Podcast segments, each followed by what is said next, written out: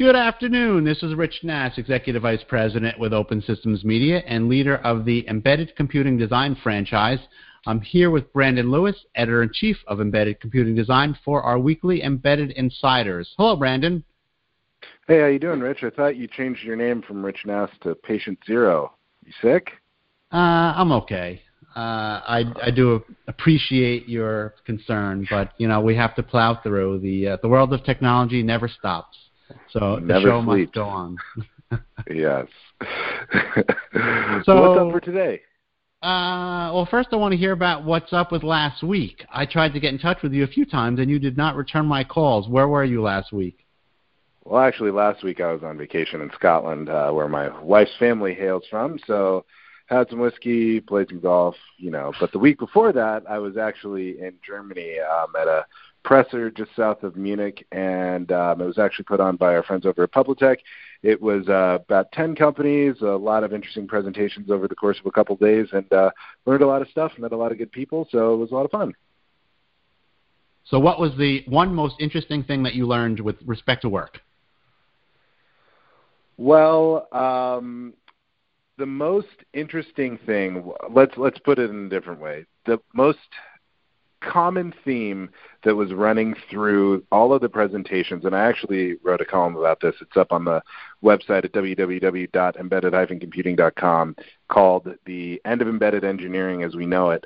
It seems like a lot of organizations now are worried about the amount of engineering talent that's out there, that's available. And by engineering talent, I mean specifically double E's, electronics engineers. So it appears that not just in the U.S. anymore, but even in traditional hotspots internationally, like Eastern Europe and the Far East, engineers are either moving into different types of engineering or maybe different fields altogether. So they're feeling a little bit of a crunch on the number of double E's that are out there, and it has some significant implications, obviously, on our industry. You know, some people are maybe shifting their business a little bit to focus on different areas that they can service, like manufacturing, for example, and then maybe some services type stuff a little bit more than doing a lot of in-house design.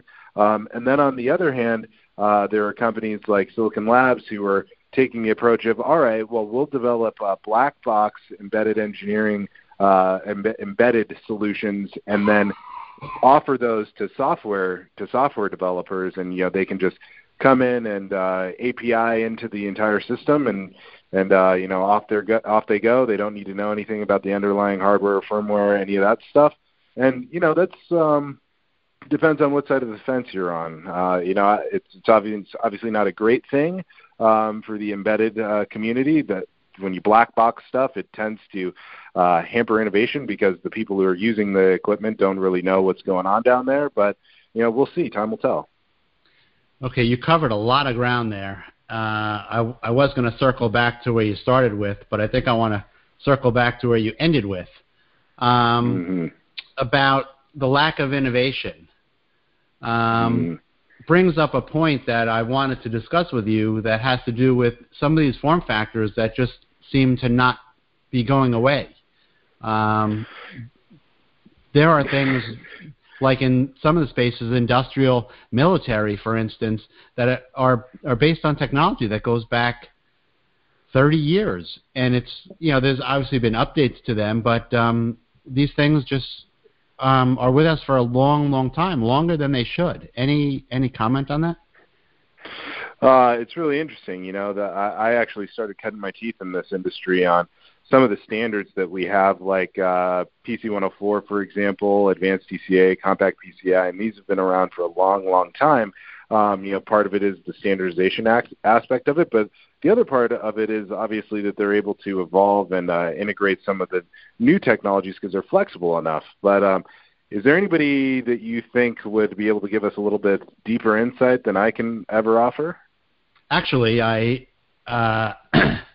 took it upon myself to bring in a guest who I guess is unbeknownst to you. I asked Jonathan Miller, who's the founder and CEO of Diamond Systems, to join us because he lives and breathes this stuff every day about these older architectures and how do we maintain them and make sure that they're up to date. Are you with us, Jonathan? Hello, here I am. Wonderful. I I hope you've been following along the discussion we've been having about these older architectures being around for a while. First of all, is it true, or are we still basing new designs on technologies that are running 30 years old, and if so, why? Well, the quick answer is yes, but first let me please preface that by saying that please let it not be believed that Diamond or myself are totally wedded to ancient architectures like PC-104. We certainly have a wide range of technologies and solutions that we offer customers based upon their needs. However, we do recognize the value of PC. Okay, thank you. Although we do, of course, recognize the value of PC-104 and have been with it since its inception in around 1992, and we continue to maintain and extend the product life, the product availability because of our customers who are still using it. I guess that the main thing I would say is that a lot of people in our industry have very, very long life applications, and so when they design something, they want to stick with it forever and ever. And if it ain't broke, don't fix it. So in that regard, PC-104 has a kind of an extended lifeline just for that simple fact right there. But aren't there lots of examples? Sorry, go ahead, Rich. Aren't there lots of examples whereby if you adopted a new technology, it would be obviously a performance gain, but it would also be a significant cost gain or cost reduction?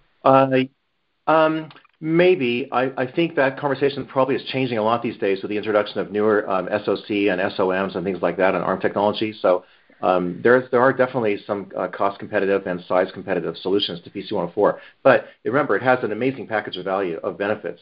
First of all, it is off the shelf. The biggest benefit of PC-104 is that you don't have to design anything at all. And there are a lot of customers that don't want to do any electronic design. They want to focus exclusively on their unique added value in the marketplace. And so an off-the-shelf solution is perfect for them. And secondly, it's relatively small size, lightweight compared to other technologies that existed when it came out, and is still competitive in that regard today. And also, it's extremely rugged, which is great for vehicle applications. So, it's maybe a long list of features or benefits, but there are a lot of applications in industrial and military markets that need those benefits. And so PC-104 still finds a sweet spot in the market. I don't want to pick on any one particular architecture, though, but I mean, this is across the board. We've been using VME for better than 30 years. The ISA bus is still around. Right. It's obviously not just PC-104. That's correct. Right. And to be honest, I'm not an expert in VME and the larger card cage type of form factors, so I wouldn't really be able to comment too much, although I do agree with the trend. The trend is to hold on to things forever and ever, like serial ports, right? I mean, RS-232 has been around since 1950 or something, but it's still popular today because it's low cost and simple and it works. Okay. So do you think that a lot of the customers that are using these architectures, Jonathan, are just not interested in new capabilities that come to the market? You know, we hear a lot of buzz around, 5 years ago around everybody was going to IoT. Well, is everybody really going to IoT? Because if you're just sticking with the same technology that you've had 30 years ago, you may not be able to, take advantage of some of those capabilities. Or is it that the architectures are able to be extended to support some of those capabilities while still remaining in the form factor and not having to go into a design retrofit?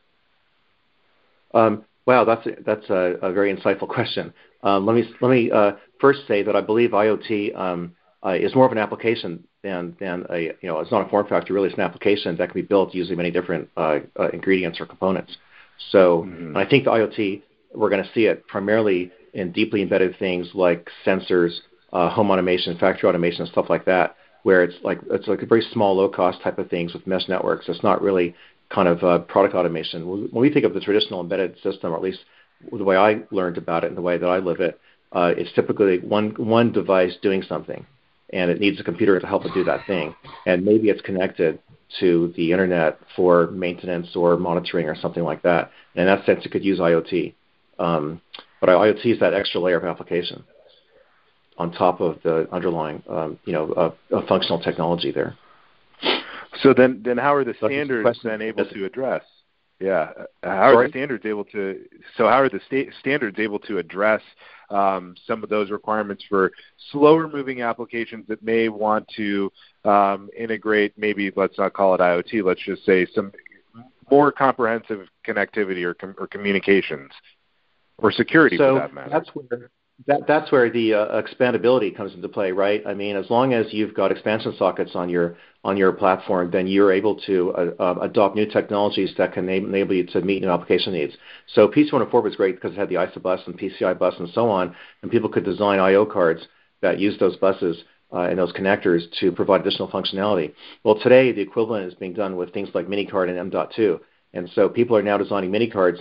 Not just for Wi-Fi, but also for all kinds of I/O, serial, Ethernet, data acquisition, CAN, all kinds of things like that, right? Bluetooth, mesh networks, things like that. And even M.2 is being used for I/O as well. So I think that's kind of the way I see it, that those mezzanines are being used to provide that connectivity people are looking for the new applications. Very good.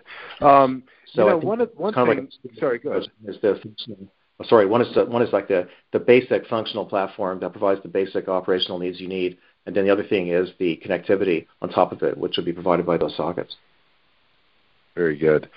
So, you know, PC-104, as far as I'm concerned, has been relatively flat in terms of you know, the global market for a while. Is there any, you know, end in sight, or are people what are people using now rather than adopting PC-104 and new designs, or does PC-104 still have new design wins?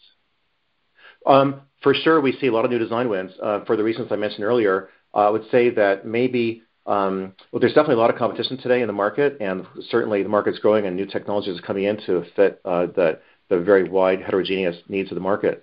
But it definitely serves the needs of customers that are looking for those sets of benefits that it offers. And we see new design wins all the time. Although, of course, yes, I see a lot of growth in the COM-based SBC market today. I think that COMs are really a key driving force in the market today, and have really kind of stolen the spotlight. The benefit of COMs, of course, is that you have the same interchangeability of PC-104. But actually, all the modules are exactly the same, whereas on PC-104, each CPU board is different.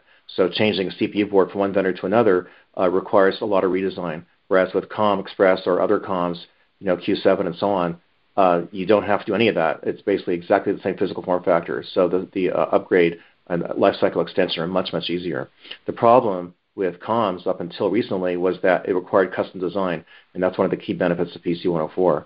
And nowadays, though, with the advent of off-the-shelf COM carrier boards from many companies, including Diamond, and along with Minicards and M.2, you can now start building off-the-shelf solutions just like you can with PC-104. So I think that there's a bright future still for COM Express, especially, and I think that will only continue to happen, to grow and become a greater threat to PC-104 over time.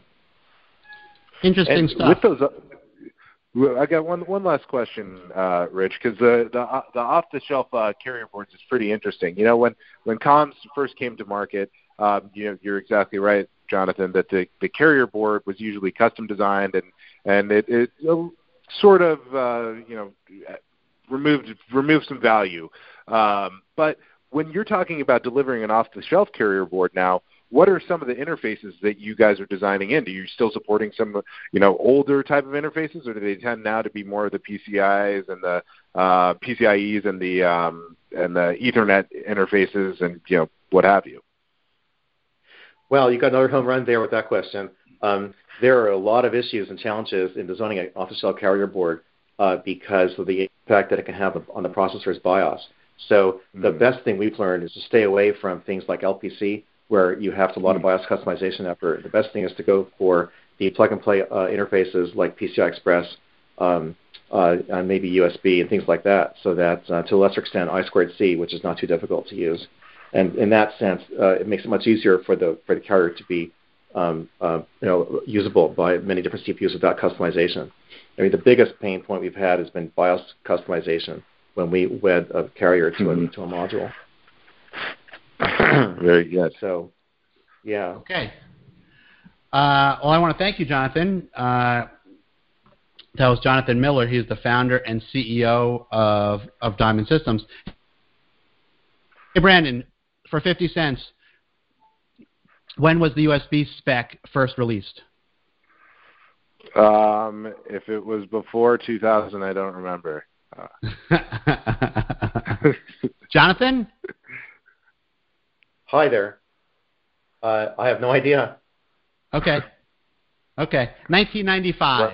is when it's back. And you owe me 50 cents, Brandon. Okay, that wraps up this week's Embedded Insiders. That was Brandon Lewis, who I guess was born in the year 2000. And I'm Rich Nass. We're both with Embedded Computing Design. Have a great day, guys. You too, Rich.